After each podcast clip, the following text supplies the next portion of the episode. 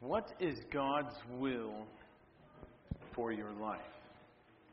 You, specifically. Not just, not just as a body, but you specifically. What is God's will for your life? What would He have you to do? And there, and there are so many questions we have to answer. We have to know who should I marry or who should I not marry? Uh, should my family stay in Korea or should we immigrate to America? Uh, emergency medicine or nursing? What, what are we going to do? And these, and plus, then there's the overwhelming question that's pressing upon this body this time of year. Which homeschooling curriculum should I be using? Classical conversations, uh, Memoria Press, Abeka. We, we certainly live in, in some troubling times as we sift through this uh, maze of homeschooling stuff. But in, in this text, in, in Ephesians 5, we will see that the Christian life is much more than these arbitrary forks in the road as we decipher God's will for our lives. But the, God's will for our lives, friend, is so much more. It's, it's about being filled with the Spirit as we are utterly dependent upon Him, as we live our lives before others, and as we stand before God as well. So, with that, if you could turn to, go ahead and turn to Ephesians chapter 5. We're going to be reading verses 15 down to 21. Ephesians 5, verses 15 down to 21.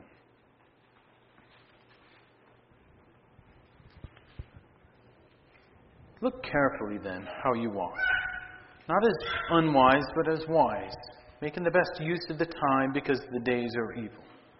Therefore, do not be foolish, but understand what the will of the Lord is. And do not get drunk with wine, for that is debauchery, but be filled with the Spirit, addressing one another with psalms and hymns and spiritual songs, singing and making melody to the Lord with your heart, giving thanks always and for everything to God the Father in the name of our Lord Jesus Christ, submitting to one another out of reverence for Christ.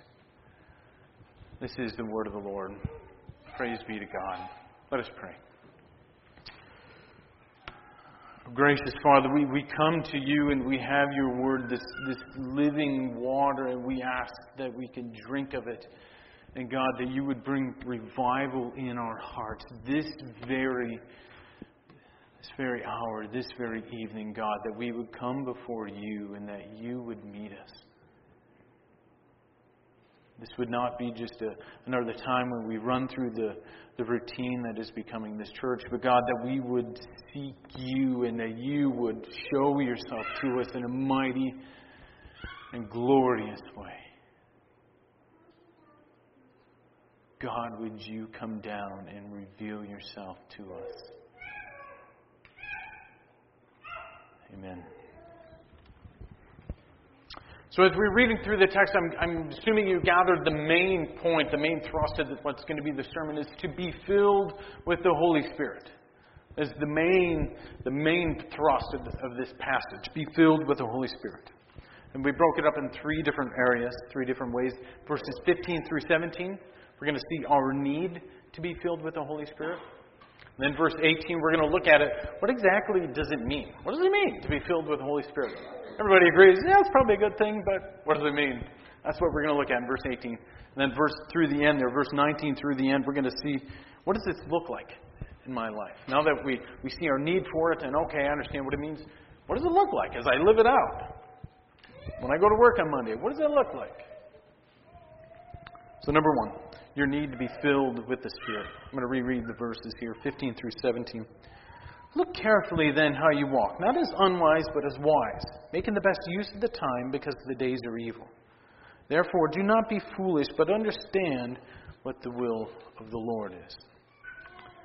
Paul is again here describing the Christian life using the metaphor of walking, as he's done so many times throughout this, this passage or through this book to the Ephesians. And we're reminded that it's not this meandering back and round and around, but it's a deliberate walk, one way or the other.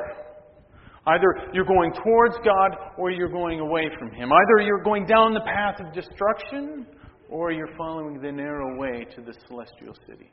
As you walk through your lives, it's not a meandering, it is a directional walking. You are going one way or the other. And as we live our lives, we see that we are to walk in such a way, as we see in verse 16, that we make the best use of our time.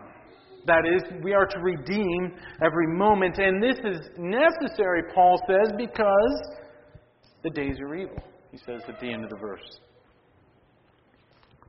Now, we often lament our times uh, that we live in, and we see the Western society, the Christian perspective is that we see the Western society crumbling around us. And we, we often we lament for these other times when we can just let our kids go run and play in the neighborhood and not have to worry about some some guy taking them and riding off in some creepy van. Or we could we could have a little more modesty in our dress and in our speech. And we find ourselves longing either for the for the 1950s or going back to the 1850s and just wishing that it could have been or what we think it was then. But Paul is telling us, he doesn't say that this era or that time is evil. No, no, no, friends, blanket statement. The days are evil. From then until now. Why? Because of the sin that is in my heart and, and the sin that is in your heart, in all of us. We see it manifesting itself in so many different ways to the point where Paul's able to say that the days are evil. And it, we're, we're, we should be reminded that it's not always their sin. It's not always the, the sin of the prideful or, or the drunk that we'll look at later. But it's our sin. And we miss that as we gather and we work and we're working to build a church and praising God with wonderful music. And we miss the sin that mars our soul and our hearts so often. So we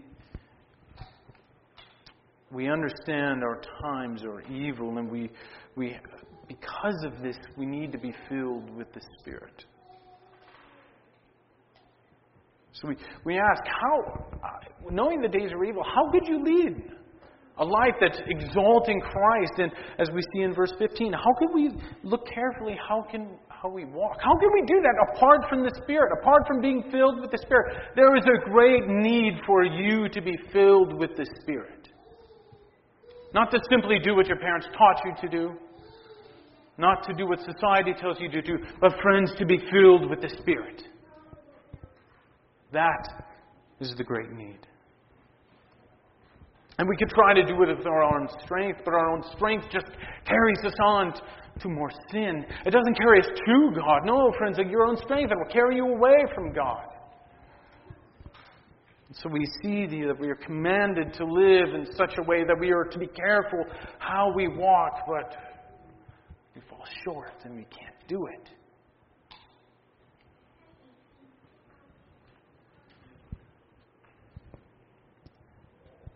What are we going to do, friends? We see this great need for the working of the Holy Spirit.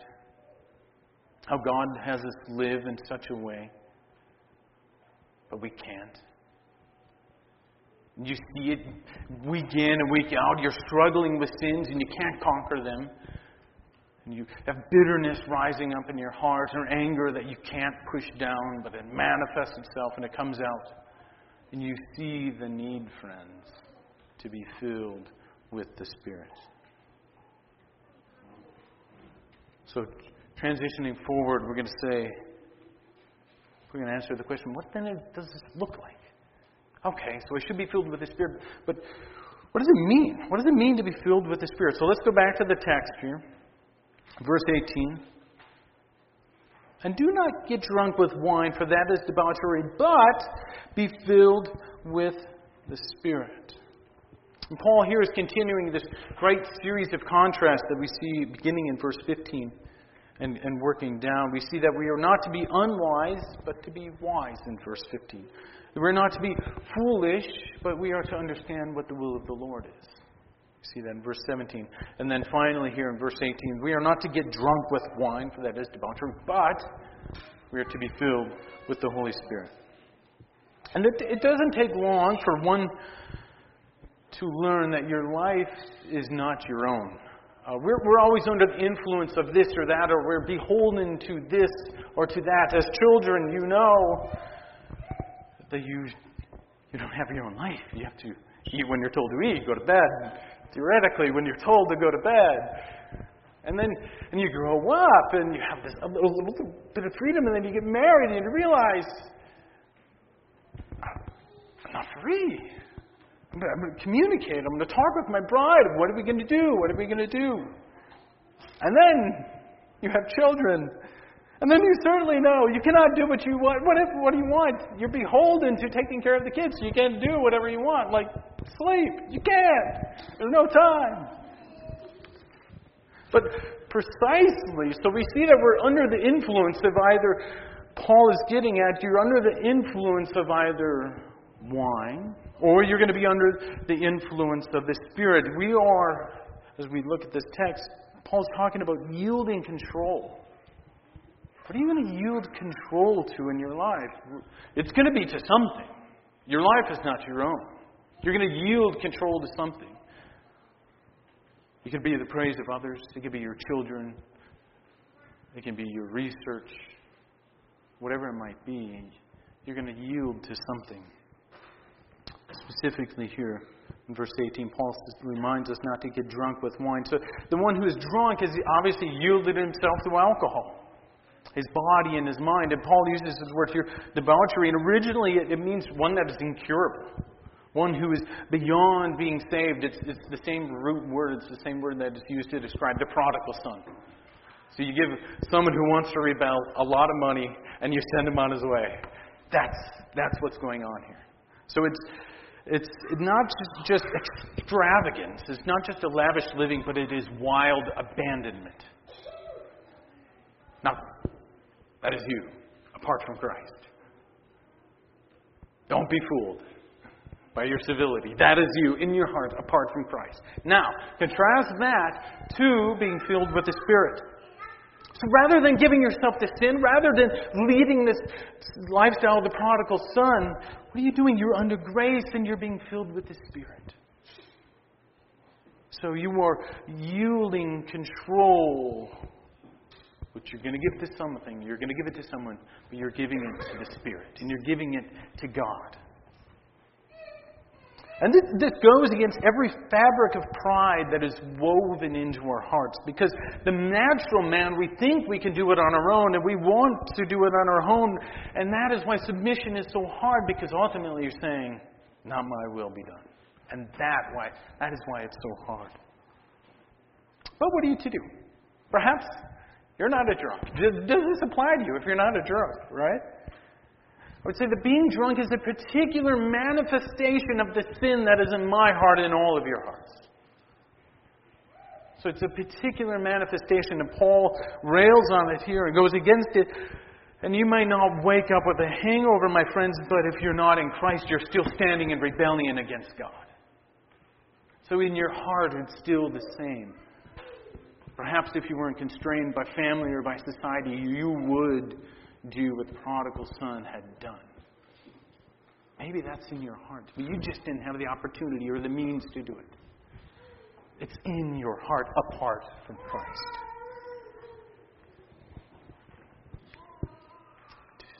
So we find ourselves, the natural man, he would rather endure hell than yield to God and to submit to the Spirit.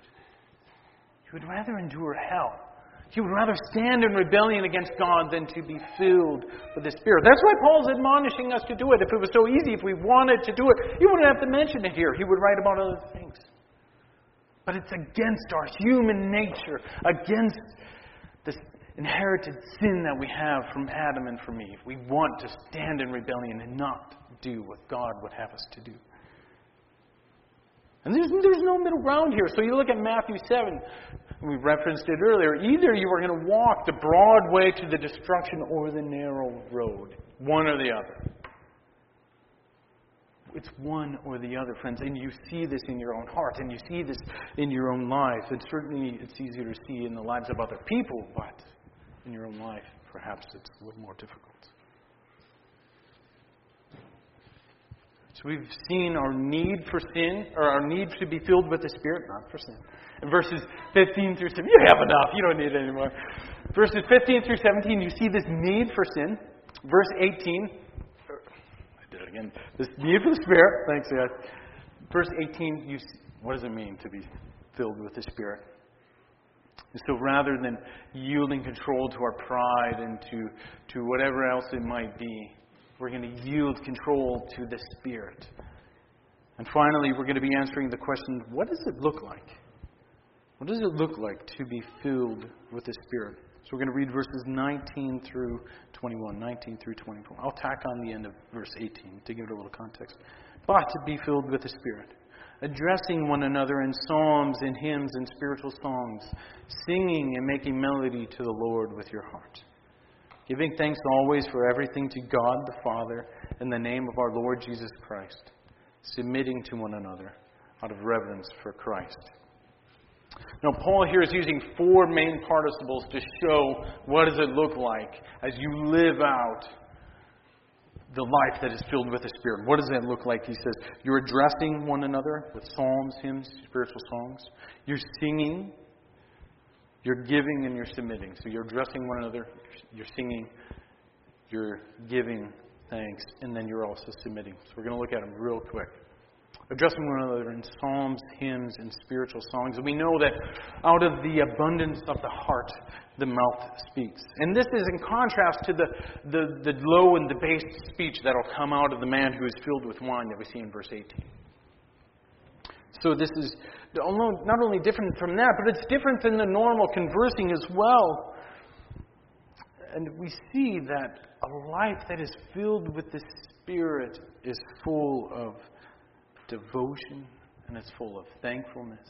Friends, even your speech is going to be drastically different. How could it not be when you're filled with the Spirit?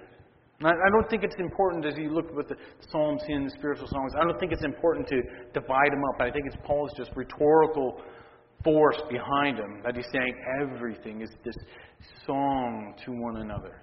Your speech and your conversing with one another is going to be remarkably different. One of my one of my favorite uh, historical anecdotes of church history, and this is regarding uh, revivals. It comes out of the Welsh, revival in 1904. In the fall of 1904, this gentleman named Evan Roberts at the Moriah Chapel.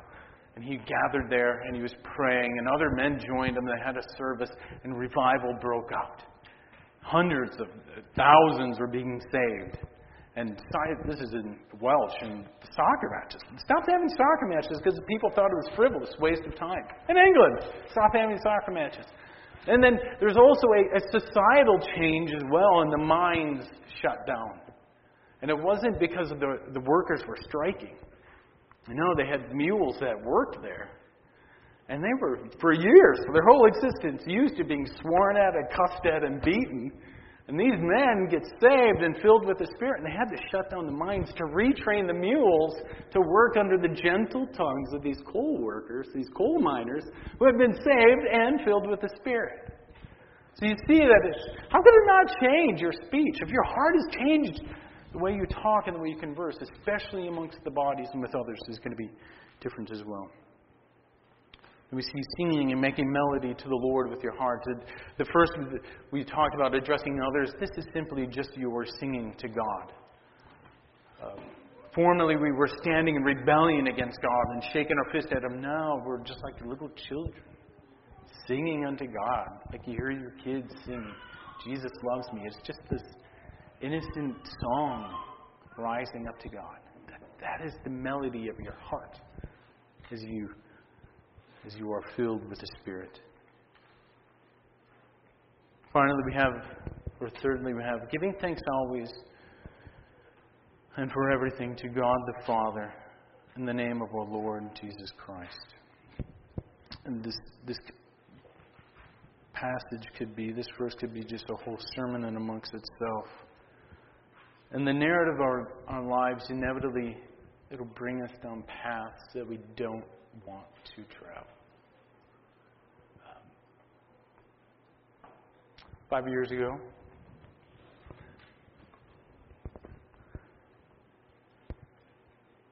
on this day, I I held Rachel and she held our daughter Emma. She passed away. And, and these things happen in life. And that's our story, and that's our narrative, but you have your own. You have your own struggles.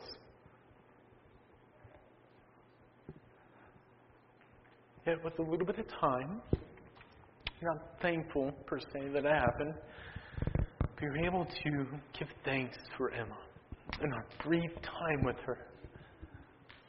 And our weeks that we had with her are so rich and full of joy. Though there is pain, we're able to say there's a good and sovereign God. And because of that, we'll give thanks always and for everything. This is what it means to be filled with the Spirit. You want to have your own life, really?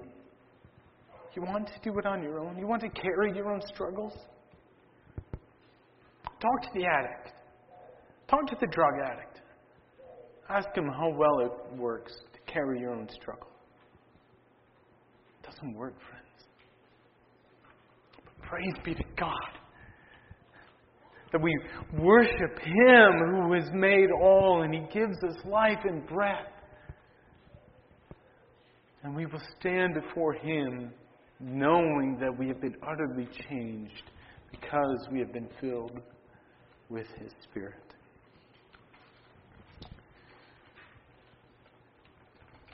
Fourth one, submitting to one another out of reverence for Christ.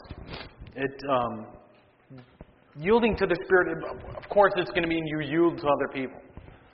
It's a natural byproduct of it. God changes our hearts. We're going to speech is going to be different with people. As we submit to Christ, yes, it's going to be easier, and God's going to expect us to submit to other people as well. That's why next week we're going to be preaching about the shot heard around the world. Wives, submit to your husbands. It comes out of this. Submitting to the Holy Spirit. What does that look like pragmatically in our lives? So let's go back to the introduction as we, as we wrap it up here. What is God's will for your life? To be, friend, to be filled with the Spirit, friends. That is God's will for your life. Not, not to be foolish, but to understand what the will of God is. It's to be filled with the Spirit. That's God's will is for your life. So we, we worry about these decisions. We think they're great forks in the road. No! Being filled with the Spirit, that's the only fork. What path am I going to follow? And then we, we see our desperate need for it. That God has given us these commands. He tells us to be careful how we walk, but sometimes, we, quite frankly, we don't care. But we can't do this apart from the Holy Spirit. We see what does it mean? We see that we are not yielding to sin anymore. We're not yielding to that kind of life, but friends, we are yielding to the Spirit. We are being filled with Him. We, are saying, I must decrease and He must increase. Not my will be done, but your will be done. That's what it looks like. So finally, we see that being filled with the Spirit as your natural man is crucified. And the Spirit comes alive. We see that it changes everything about us. It changes our speech with others, how we come before God. We are giving thanks always and for everything regardless of the path that God brings you down. And we are submitting to others as we also submit to God. So, friends, I, I beg you and I implore you that you would take this to heart. That you would not lead the life of sin, but you would come before God and just ask to be filled with His Spirit. Just over this next week, just meditate. What does this look like in my life to be filled with the Spirit? Let us pray.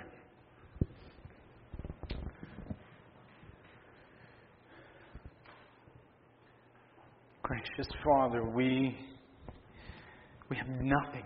We have nothing but you. And we, we turn to so many things, but God, I pray that you would give us the, the, the desire and the resolve to turn to you in everything, whatever might be going on in our lives, God. I pray that we would come to you, that you would draw us to yourself, that we would, that we would be filled with your Spirit, that our, our hearts would be filled with joy, that we would sing to one another with psalms and hymns and spiritual songs. We would sing to you the melody in our heart. Thank you for your word, God. That we can find ourselves in it. We know truly who we are because of your word, but ultimately we know who you are and we find true redemption through you. Amen.